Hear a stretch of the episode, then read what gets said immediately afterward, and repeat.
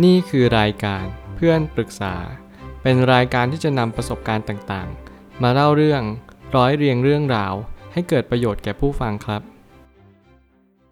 สวัสดีครับ ผมแอดมินเพจเพื่อนปรึกษาครับ วันนี้ผมอยากจะมาชวนคุยเรื่อง หนังสือ The Whole Brain Child 12 Revolutionary Strategy to Nurture Your Child Developing Mind Survive Everyday Parenting Struggles and Help Your Family Thrive ของ Daniel J. Siegel and Tina Payne Bryson ต้องบอกกันว่าหนังสือเล่มนี้เป็นหนังสือที่ดีมากเล่มหนึ่ง เพราะว่าเป็นหนังสือที่เกี่ยวกับการอธิบาย กระบวนการเติบโตทางความคิด ทางกายภาพโดยส่วนหนึ่ง แต่โดยส่วนใหญ่ก็คือทางความคิดนั่นแหละ ไม่ว่าจะเป็นพัฒนาการของอารมณ์ ความเข้าใจการตระหนักรู้ แล้วก็การมองโลกเชิงลึกและก็เชิงกว้างด้วย ซึ่งสิ่งที่ผมได้อ่านเนี่ยผมรู้สึกว่าเออถ้าเราได้เป็นพ่อแม่คน ถ้าเราได้เป็นเด็กที่อยู่ในอายุที่กำลังเติบโตเนี่ยแล้วเราได้เรียนรู้ว่าเออบางครั้งมันมีบางอย่างบางสิ่งที่เราไม่เคยได้เรียนรู้มาก่อนเลย และเราได้เรียนรู้จากหนังสือเล่มนี้ ผมคิดว่ามันจะเป็นประโยชน์มากๆเลย ถ้าเกิดสมมติว่าเราจะได้เรียนรู้ว่าเราควรจะใช้ชีวิตยังไง แล้วก็ปฏิบัติตัวยังไงให้เกิดประสิทธิผลในชีวิตมากที่สุด ผมไปตั้งคำถามขึ้นมาว่า ช่วงอายุตั้งแต่เกิดถึงอายุ 12 ขวบ จะเป็นช่วงเวลาที่สำคัญที่สุดของการเจริญเติบโตไปสู่วัยรุ่น และวัยผู้ใหญ่ต่อไป คือต้องเท้าความก่อนว่า การที่เราจะมีศักยภาพในชีวิตที่ดีขึ้น มันต้องเกิดมาจากการเลี้ยงดู แล้วก็การสะสม เขาเรียกว่าการที่เราเจอสภาพแวดล้อมแบบไหนด้วย หมายความว่าบางครั้งเนี่ยความคิดเราอาจจะเป็นคนที่มีความคิดที่ดีอยู่แล้ว แล้วก็มีพ่อแม่มาบวกด้วย อันนี้ก็ยิ่งดีเลย แต่ถ้าเกิดสมมติว่ามีพ่อแม่ที่ไม่ค่อยดี แต่ความคิดคุณดี อย่างน้อยที่สุดมันก็ยังพอผ่านไปได้ แต่ถ้าเกิดสมมติว่าคุณไม่มีความคิดที่ดีเลย และกลับเจอพ่อแม่ที่ไม่มีความเข้าใจในตัวคุณด้วย คราวนี้ก็จะยิ่งหนักเลย เพราะว่าคุณก็จะไม่เข้าใจว่าควรจะแก้ไขปัญหาในชีวิตยังไง และอายุที่ยังน้อยเนี่ยมันก็หมายความว่าสมองเนี่ยยังสามารถที่จะเรียนรู้ สามารถที่จะลอกเรียนแบบ แล้วก็ทำความเข้าใจกับสิ่งที่เรากำลังเจอได้ อย่างไม่เต็มที่และยังไม่สมบูรณ์ หมายความว่าเราสามารถที่จะอธิบายว่าการกระทำนี้คืออะไร และการกระทำนั้นควรทำหรือไม่ควรทำอย่างไร เพื่อให้เด็กนั้นจะเกิดกระบวนการตระหนักรู้ต่อไปว่า ฉันไม่ควรทำแบบนี้ เพราะว่าสิ่งนี้มันไม่ตอบโจทย์กับสิ่งที่ฉันต้องการจริง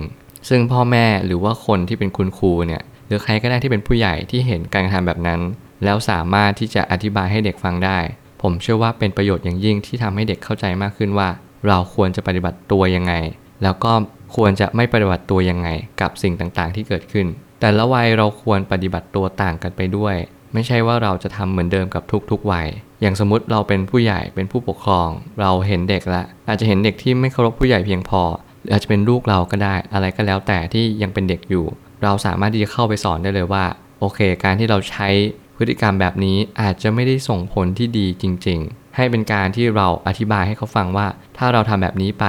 อีกคนจะรู้สึกยังไง คือเหมือนกับว่าให้เด็กเนี่ยเกิดความเอมพัตตีกับคนอื่นมากขึ้น เกิดความสงสารเมตตากรุณามากขึ้น ไม่ใช่ว่าไปด่าเขาว่า เฮ้ยทำไมน้องถึงทำแบบนี้ล่ะทำไมลูกถึงทำแบบนี้อะไรแบบนี้เป็นต้น สิ่งต่างๆ เหล่านี้ทำให้เด็กเนี่ยมีความไม่เข้าใจและเก็บปมเนี่ยเอาไว้ในวัยเด็ก ก็เลยทำให้มีปัญหาทางสังคมต่อไปเรื่อยๆ ต้องทำความเข้าใจก่อนว่า การสอนเด็กที่ดีคือให้เขาได้คิดว่า เพราะอะไรและอย่างไร อย่างที่ผมได้บอกก็คือทุกครั้งที่เราได้ทำอะไรลงไป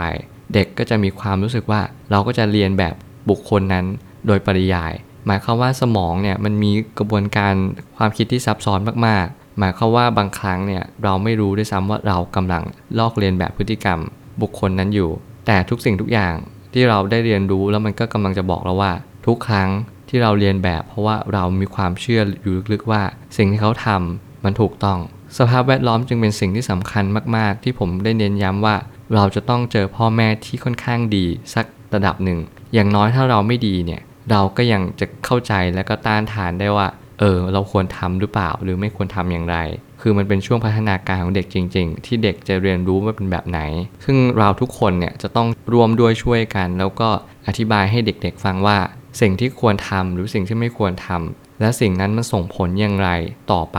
จริง ๆ เพื่อให้เด็กนั้นเกิดกระบวนการที่เข้าใจมันได้จริง ๆ ไม่อย่างนั้นทุกอย่างก็จะล้มเหลว แล้วก็เด็กที่เกิดมาก็จะมีความไม่เข้าใจ แล้วก็ลอกเรียนแบบผู้ใหญ่ โดยขาดวิจารณญาณไปเลย กระบวนการที่เราจะนำมาใช้มากที่สุดก็คือ ไม่ใช้สมองส่วนอารมณ์ แต่ให้ใช้สมองส่วนเหตุผลเข้ามาแทน หนังสือเล่มนี้อธิบายดีมากก็คือ ให้เราใช้สมองส่วนที่เป็นเหตุผลมากกว่าใช้สมองส่วนที่เป็นอารมณ์นะเขาเรียกว่า up side และก็ down side บางครั้งเนี่ยเราอาจจะใช้เหตุผล บางครั้งอาจจะใช้ความคิดในเรื่องของ down side มากกว่า แต่เราไม่ได้ใช้ชีวิตแบบ up side ดาวไซด์ก็เหมือนกับว่าความคิดที่มันไม่ดี ความคิดแบบใช้อารมณ์ จินตนาการมากกว่า โดยเราลืมโลจิกหรือว่าใช้สมองส่วนที่ดี บางครั้งเราก็ต้องปรับเปลี่ยนบ้างว่า ถ้าเกิดเราใช้สมองส่วนที่ไม่ดีตลอดเวลา มันก็ทำให้ทุกอย่างก็เป็นไปตามอารมณ์ทำให้เราขาดการเรียนรู้ ขาดการตระหนักรู้อะไรต่างๆ ได้ แล้วมันก็จะทำให้เราเนี่ยเป็นคนไม่มีเหตุผลไปเลย ทุกอย่างเราก็จะใช้แต่อารมณ์ ใช้แต่ความที่เราพลังพูสิ่งที่เรียกว่าเป็นความรู้สึกเนี่ยตลอดเวลา ถ้าเกิดสมมติเราได้ใช้ฝั่งที่เป็นเรื่องของเหตุผลเนี่ยมันก็ทำให้เราได้เข้าใจอีกฝ่ายมากขึ้นว่าเขาทำไปเพราะอะไร สุดท้ายนี้หนังสือเล่มนี้เหมาะกับพ่อแม่มือใหม่ ที่ต้องการเลี้ยงลูก ให้เขาเป็นผู้ใหญ่ที่ดีในอนาคตข้างหน้า ผมอยากจะ recommend และก็แนะนำมาก ๆสำหรับคนที่กำลังมีลูกเล็ก แล้วก็ อยากที่จะเลี้ยงลูกวางแผนครอบครัวอะไรต่างๆ แล้วก็หรือว่าอาจจะเลี้ยงหลาน อาจจะเลี้ยงลูกพี่ลูกน้องอะไรก็แล้วแต่ที่เขากำลังเป็นเด็กอยู่ แล้วคุณไม่รู้ว่าคุณจะไกด์เขาไปในทิศทางไหน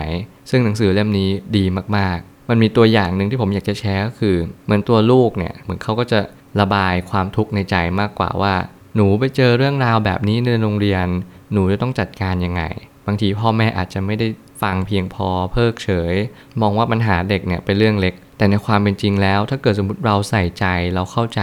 เราให้เขาเนี่ยถกปัญหาว่าแล้วเพื่อนเป็นยังไงล่ะ และนิสัยของเพื่อนน่ะที่เพื่อนเขาเป็นแบบนั้นเนี่ยมันเป็นเพราะอะไร แล้วทำไมก็ถึง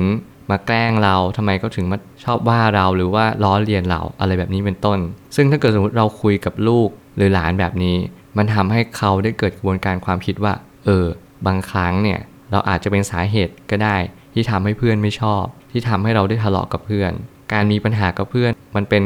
คำถามที่กว้างมาก แต่ถ้าเกิดสมมติเราระบุเข้าไป มันอาจจะเจอต้นตอปัญหาว่า เราต้องยิ้มแย้มกับเพื่อนมากกว่านี้นะอาจจะหน้างอมากเกินไป หลายครั้งที่เพื่อนเข้ามาหาเรา เรากลับปฏิเสธโดยไร้เยื่อใยเพื่อนก็ไม่เข้าใจและเพื่อนก็ไม่ชอบเรา กลายเป็นว่าสุดท้ายแล้ว เราไม่ได้จัดการปัญหาที่ต้นเหตุ เราก็เลย ตัดบทกับลูกไปว่า เออไม่เป็นไรหรอก เดี๋ยวพรุ่งนี้เพื่อนคงดีขึ้น กลายเป็นว่าลูกเราหลานเราก็จะไม่เข้าใจความจริงว่า สิ่งที่เขาเจอคืออะไร ผมอยากให้ทุกคนอธิบายให้ลูกหรือว่าเด็กเล็ก ๆ ฟังว่า สิ่งที่เขาเจอคืออะไรจริง ๆ เพื่อให้เขาได้เรียนรู้ว่าเขาควรจะปรับปรุงตัวยังไง ให้ดียิ่งขึ้น ในอนาคต ผมเชื่อว่าทุกปัญหาย่อมมีทางออกเสมอขอบคุณครับ รวมถึงคุณสามารถแชร์ประสบการณ์ ผ่านทาง Facebook Twitter และ YouTube และอย่าลืมติด Hashtag เพื่อนปรึกษาหรือ f r ร e n d t a l k ด้วยนะครับ